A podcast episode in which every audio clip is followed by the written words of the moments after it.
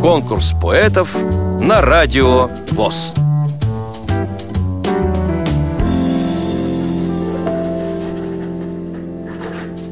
Галина Балквадзе. Мне скоро будет 70 лет, 30 декабря. Я живу сейчас в городе Оренбурге. Здесь я закончила школу и Оренбургский медицинский государственный институт. Затем вышла замуж и больше 20 лет прожила в Грузии. Работала психиатром в республиканской больнице. Во время перестройки вынуждена была вернуться в родные края. Какое-то время преподавала э, в медицинском колледже свой предмет. Ну, потом зрение резко ухудшилось, и вынуждена была оставить работу. Стихи любила я всегда, но начала писать где-то вот так с 50 лет приблизительно.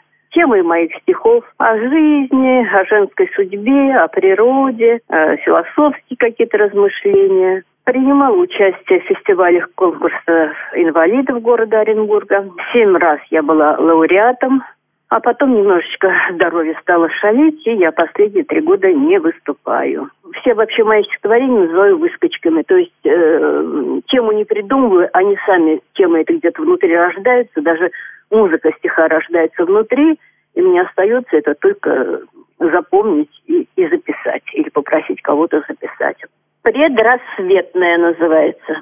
Единственным глазом крысы чердачной Злобно смотрела луна, пахло жасмином. Проснувшись она, долго-долго, слушая тишину, пыталась унять сердце взбесившееся.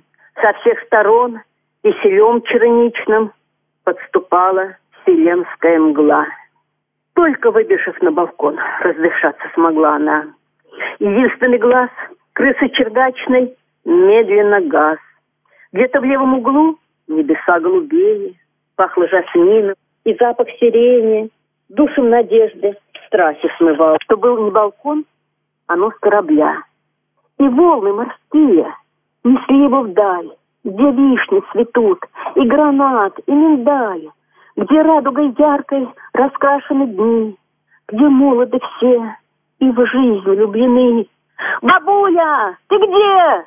Вдруг внучок закричал. Нос корабля уткнулся в причал. Внук обнял ее и прижался к груди. «Бабулечка, милая, не уходи!» А в небе аллеи, зари паруса, вздохнув глубоко, открыла глаза.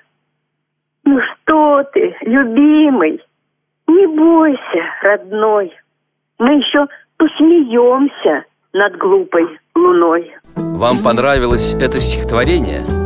Проголосуйте за него на сайте радиовоз.ру Поддержите понравившегося автора